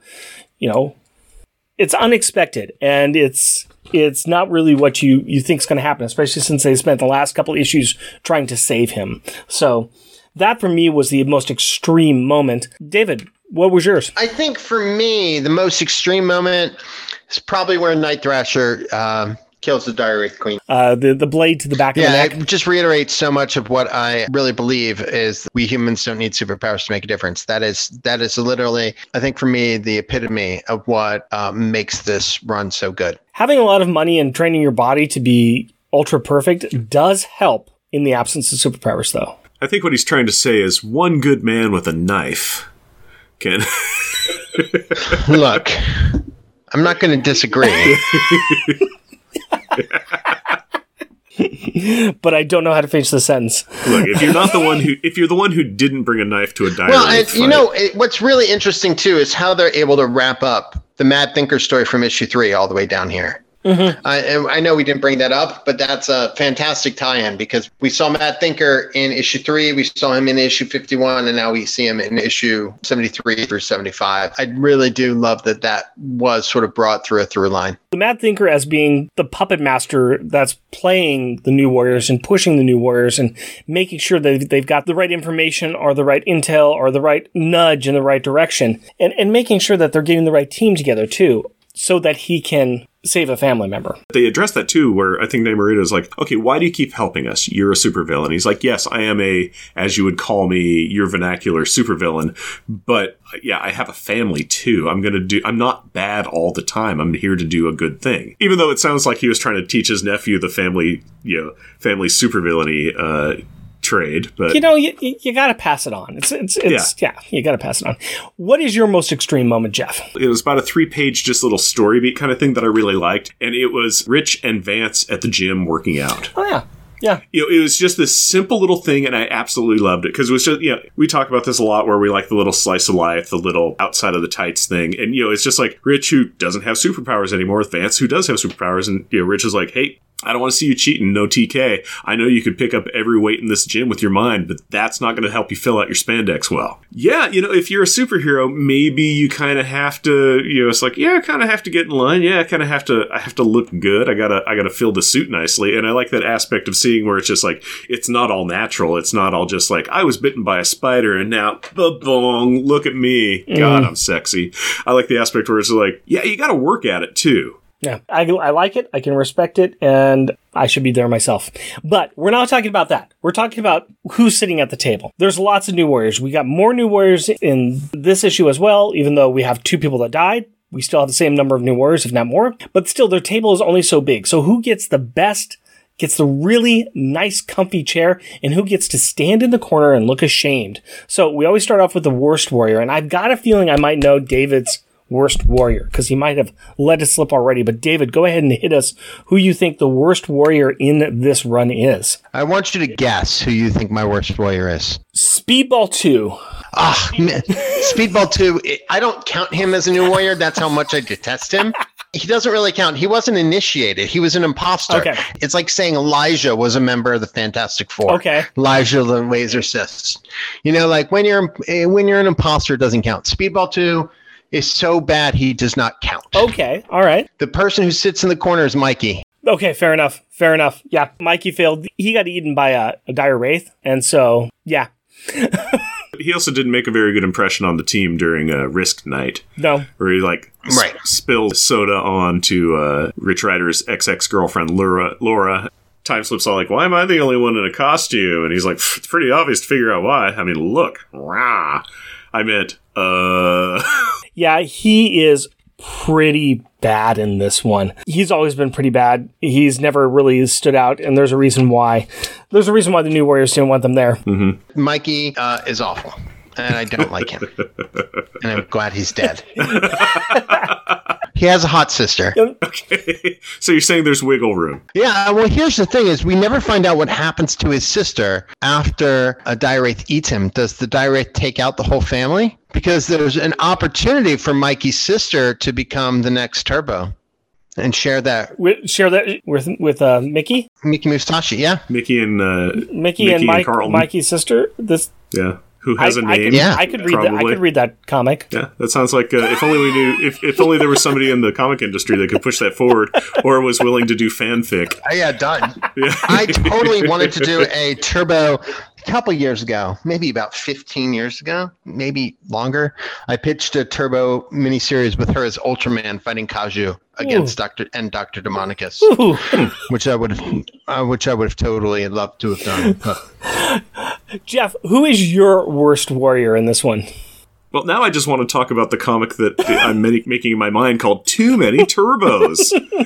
And it's Carlton and, and Mickey and Mikey. Turbos, too many yeah. turbos, too, too many, many turbos, turbos, too many turbos. Mm-hmm. Yeah. Which one is right for you? Uh. Filmed in front of a live studio audience. Mickey, it was my turn in the armor. Getting us out of this hole, but into another one. Who's your worst warrior? Oh, my ever perennial favorite Rich Rider, the Yep. now recently re-empowered Nova. And here's the thing on this is because I've just been seeing recent uh, Rich Rider things where I'm like, ah, I like I like this guy. It's kind of interesting. He's seeing a therapist, all these different things. I'm like, yeah, I, I'm digging on this character. But then seeing kind of his origins where I'm like, I want to beat this man in the head with a hammer. oh, he's on scene. That's great. Could something terrible happen to him, please? Please, oh please, oh please. So, had the New Warriors continued, Rich was going to get Gladorian space armor. The contrast was that he was going to go from being non powered to being powered all the time. That's good. Mm-hmm, mm-hmm. Let's go ahead and take Rich Rider and move him up to 21. Yeah, right. No, I, I'm going to go with you on the Nova one. I, I want to like him more. I really do, but he had a few moments in here where I was just like, ah, and, and, and I'm still a little bitter for how he, he treated Friday. So I, I, I yeah, just, I also am bitter about how he treated Carlton at the game of Risk, where he was like pushing him down and bullying him. They were playing a friendly game, and still Rich Rider is bullying our Okay. best of the best person, Carlton, the hindsight lad. oh, okay, uh, okay. Last name. so let's go ahead and talk about the best warrior then. Do you have uh, Carlton as your best warrior this time? Will it make you so angry that you hemorrhage? Possibly. Then I will pick Carlton's friend Time Slip. Time slip is I a like good Time choice. Slip. Time Slip is just this. I like Turbo a lot. So she was doing a lot of good stuff, but she also was just like, let's kill Friday. and she also she also wanted to quit as a, uh, being a new warrior too, and, and she wanted to quit a hero, right? She's like, this is flight armor. I want to just fly around and explore the world. This is great. You know how fast I can get from here to there? I wonder what Singapore's like.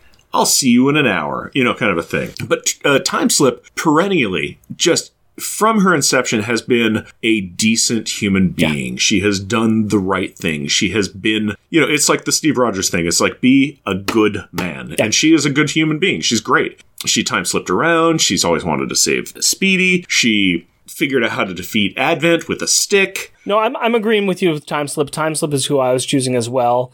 I I think the same things you have said. She did a great job. She was really the catalyst for a lot of the solutions that we had for a lot of the problems that were going on. She helped save the new warriors and everybody at the end. So she did a She, lot. yeah, she, fiddled with the Neo neutralizer and, and fiddled it down to just the local area and temporary for everybody but her. So yeah. David, are you joining us on this time slip train? I don't know. I think my favorite New Warrior is always going to be Firestar, so that's always going to be the answer. Firestar is always going to be my favorite. A- And, Spider-Man and His Amazing Friends debuted 40 years ago this month. For this, I think Turbo is my favorite. Just because there's so much, they were able to connect issue 60 with this run so well. I think that it that it became very powerful for me. Uh, so it feels like a really good resolution of that. Plus, even though he's not a new warrior technically, I think Garthan Saal does a really admirable job as a uh, backup new Mhm. warrior. So more so maybe than Rich, actually. Yeah, he shows up, gets the job done, and uh, doesn't. No, he still berates everybody, but still, yeah, he. He's a better no. He's a better Nova.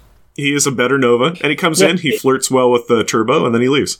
Oh, yeah. Well, we're done with that. We got a few more things to get through real quickly here. First of all, let's talk about our drinks because we couldn't get through all of these books without a good beverage in our hands, and we had the Rogue Newport Nights. Jeff, what are you thinking about this? I'm definitely drinking it because I like booze. I'm not enjoying it. It has a very kind of rancid tropical fruit flavor for me. So it it's not doing it overly well. I want to say I've been enjoying it because I have been drinking it, but every time I kind of take a sip, I'm kind of like, eh, eh, eh. So it's, I'm drinking it, but It's, begrudgingly. it definitely has a, a strong little aftertaste. The nice thing is, is it's not hitting us with a lot of hops, which I like. yeah.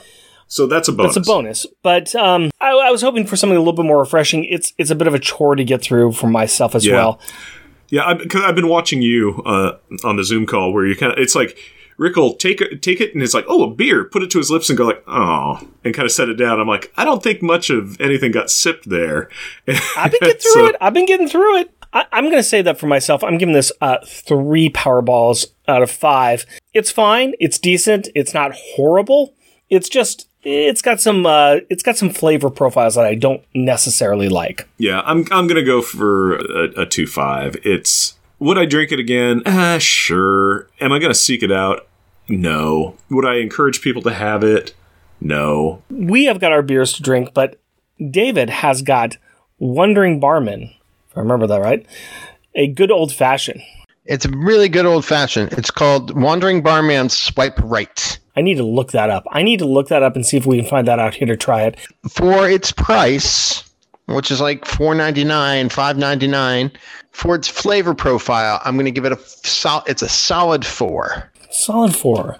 And I'm going to be looking that up myself because I Out, at four out of four out of five. It's a solid four. It's the price point. You you really can't beat the price point and the availability.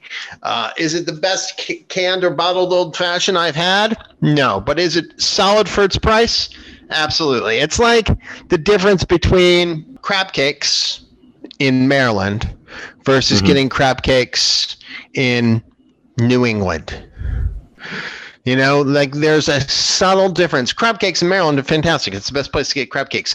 But New England makes good crab cakes. They're better at lobster stuff, but they make good crab cakes. You know, so uh, it's a four. It's a it's a it's a solid four. Solid four. Well, I'm going to go ahead and I'm going to pivot off what you just said there because I'm I'm making a mental note for myself. At the end of October, I am going to to go and brave the COVID times and go out to Baltimore's Comic Con, and I'm planning on being there all three days for that. And I was thinking about making sure I do some absolute must do things in Maryland, and you have just given me one, and that is to have crab cakes in Maryland. So I will make sure I do that. All right, let's go ahead and move on to our shout out time. We like to recognize those listeners that take the time to write in or leave us a review.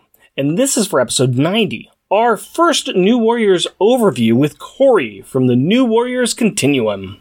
Al Sedano and the Resurrections and Adam Warlock and Thanos podcast. AJ, certified mass mister. Charles Gears. Clinton Robinson and his shows Fan Film Fridays and Coffee and Comics. Corey from the New Warriors Continuity Conundrum, who says, I really appreciate these fine gentlemen letting me stink up the place with my nonsensical jabbering for the second time.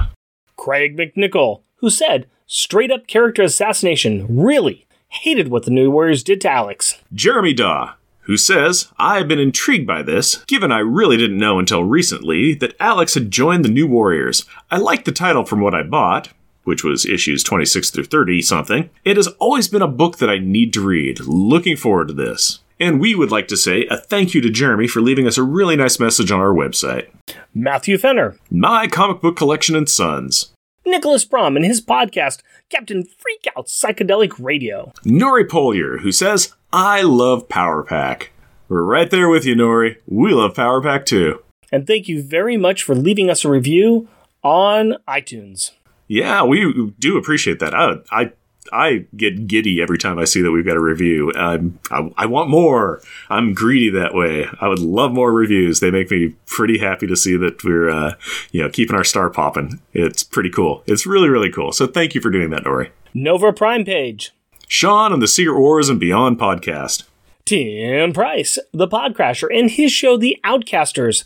And a big thank you to Tim for continually leaving us messages for us on our website. Yep, I always get excited when anybody leaves messages on the website. I've, uh, I think I've responded to uh, hopefully each and every one of them. Especially for the past couple of years, I've definitely been responding to everybody that's written something. So thank you. Waffles and his show, Waffles and Mario Talk About Things. Wondering Ambivert. And we would also like to thank our wonderful, wonderful supporters on Patreon, including adorably astonishing and amazing Andrew Burns, Cheerfully cheeky and charming Char Logan. challenging, cheesy, and chuckling Charles Gears, Destructive and devastatingly delightful Damian Witter. dynamically dangerous and devious Doug Jones, Exciting, energetic, and entertaining Edward Verocci. jesting, joking, and jovial Jeff Bollier, Just jealous and jeweled Jeremy Daw. muscly, mighty, and meticulous Matthew Birdsey, Mythical and magnificent monologuing Matthew Laserwitz. rudely rhyming and running Rustin Fritcher, Steely, salty, and steamy Sailor Bear Zodar. Sad and sickeningly silly Shag Matthews. Strange and stirringly steady Stephen Gray. Tyrannically, terrifyingly, and tame Tim Price. Technically terrific and triumphant Todd Enoch. Weird and wonderfully wacky Wind. I would like to say a big thank you to all of the following people who helped make all four of these reviews possible. That includes Thomas and NewWarriors.com, where we stole a bunch of information from, Corey Blake and his website, New Warriors Continuity Conundrum, for all a lot of other content that we stole. And you can find him on New Warriors Talk on Twitter. And of course, Delvin the Dark Web Williams at DRay1977 for his help on our second episode that we did and all of his help on helping us with uh, our questions with New Warriors. And of course, to David Gallaher, who is here right now. Thank you, thank you, thank you so much for being with us and providing a lot of great insight and your own experience working with creators, talking to people who worked on this book, and your own love for these characters and this book. Yeah, thank you for joining us. We really, really do appreciate it. I'm super excited, and I love my new Warriors figures, and I love talking to new Warriors. And until until there's some Power Pack action figures, have me back on the show anytime you want. Yeah, welcome back anytime. Also, I'm so desperate for Power Pack action figures so much. There is a, a listener to our show, Stephen Gray, who makes his own custom stuff, and he's made a custom Friday, and he's made custom uh, Aelfyre and some Snarks and custom Power Pack figures, including Franklin. It's like, oh, those are really, really cool. Before we really let you go, though, where else can people find you out on the internet? And can is there anything that you're working on now that you want to tell us about? I cannot tell you about what I'm working on because it's super secret. All right. But I'm writing video games and I'm writing some comic books and working on The Only Living Girl. I finished The Shield with Rob Liefeld that came out in June. Uh, um, maybe we'll talk more about that at some point. Comic books and video games. People can find me on the internet set on I'm usually on Twitter at David Gallaher, D A V I D G A L L A H E R. And I'm usually friendly and approachable. This is very true because we asked him to come on to our, our silly little show to do something that's insane about covering multi- multiple issues of one comic book series. But I cannot stress enough to check out his The Only Living Boy. This is a very, very good book, especially if you have kids. Uh, I gave this to my daughter and she burned through it and she loved it. And I loved it when I finally got it out of her cold hands, but it is a very, very good story. The art is incredible in it as well, and it's got some great characters. You do a very, very good job writing, sir. Thank you. You might, you might even, you might even make a living out of it. I, I might. Uh, and Steve Ellis, who worked on that with me, he worked on. Uh, we worked on High Moon, the Werewolf Western for DC Comics. We worked on the Dark Star and the Winter Guard miniseries that we did for Marvel, and Box 13, which we did for Comixology, and currently working on The Only Living Girl. I can't believe because I forget how many pages Only Living Girl is, but that's I mean Only Living Boy is, but that's over 400 pages of story that I wrote. Chunk. This is a thick, thick book. Yes. it's a thick book. like I said, I gave it to my daughter and she burned through it. And then she just kept on going to like, are you finished with it yet? Daddy's got to work during the day. Okay, kid. So Well, I'm so glad. I'm so glad it's it's been so much fun to work on. So I'm super excited about that. And then yeah, I, I wish I could tell talk more about the super secret stuff I'm working on, but I can't do that. all you need to tell us is that you have more content coming out that we should look forward Well, to. I have a video game that I wrote for Tom Clancy called Ghost Recon Breakpoint, which came out a couple years ago. But I did two years and wrote that game for two years and Ghost Recon's Wildlands. So if you're a video gamer and you really like Tom Clancy stuff or like uh, 80s retro G.I. Joe stuff meets Lost, it's a game for you. So I worked on that game for two years and Terminator's in it and Tomb Raider and a lot of little fun you know, guest appearances by characters. Nice, nice.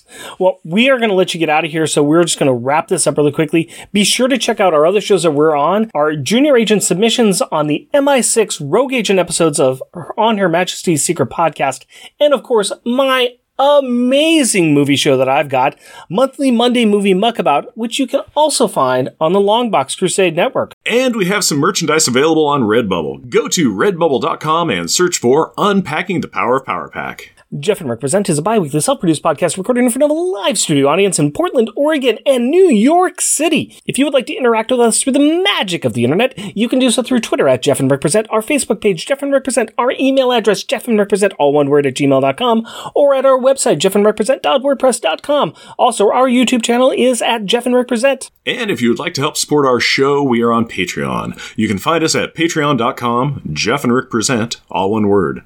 We are also a proud supporter of the Hero Initiative, and we will be donating 10% of our Patreon donations to this great cause. We encourage everyone to give what they can to this worthwhile organization that helps the creators who provide us with such great content. Go to heroinitiative.org to find out more. Please rate and review us wherever you can. Tell your friends about us or share your love for us on social media. And as always, we want to thank the powerful people in our packs. My wife Cindy and our daughter Carrie. My fiance Hillary and our daughter Aurora. All my fans. We, love, you. We, we yes, but not in a creepy way. Until next time. Costumes off. Our theme music is A's Action. Also featured in this episode is Peppy Peppy. All music is by Kevin MacLeod at Coptic.com and is licensed under Creative Commons by Attribution 4.0 license. And then we're done. I can I can cut that all in there. No, I'm using yours, David. That was perfect. That was you went off on it and it was great. Great. Welcome, dear listener, to our podcast. Jeff and Rick present Unpacking the Power Pack. Oh, wait, do I need to do something like, Hi, this is David Gallaher, and you're listening to Unpacking the Power Pack? Great. Uh, Charlie 27 just picking up a couch with people on it, like maybe it's under the couch. Yeah, the, the, the Guardians of the Galaxy don't really care about people's stuff Yeah. or people's they- they- times. yeah, or yeah, they don't understand personal space. Great. We love you like Jesus loves you, as a friend. Right. And a loved one and a companion. Great. And then David, go ahead and give us the costumes off. Costumes off. Wait, wait, in a creepy way?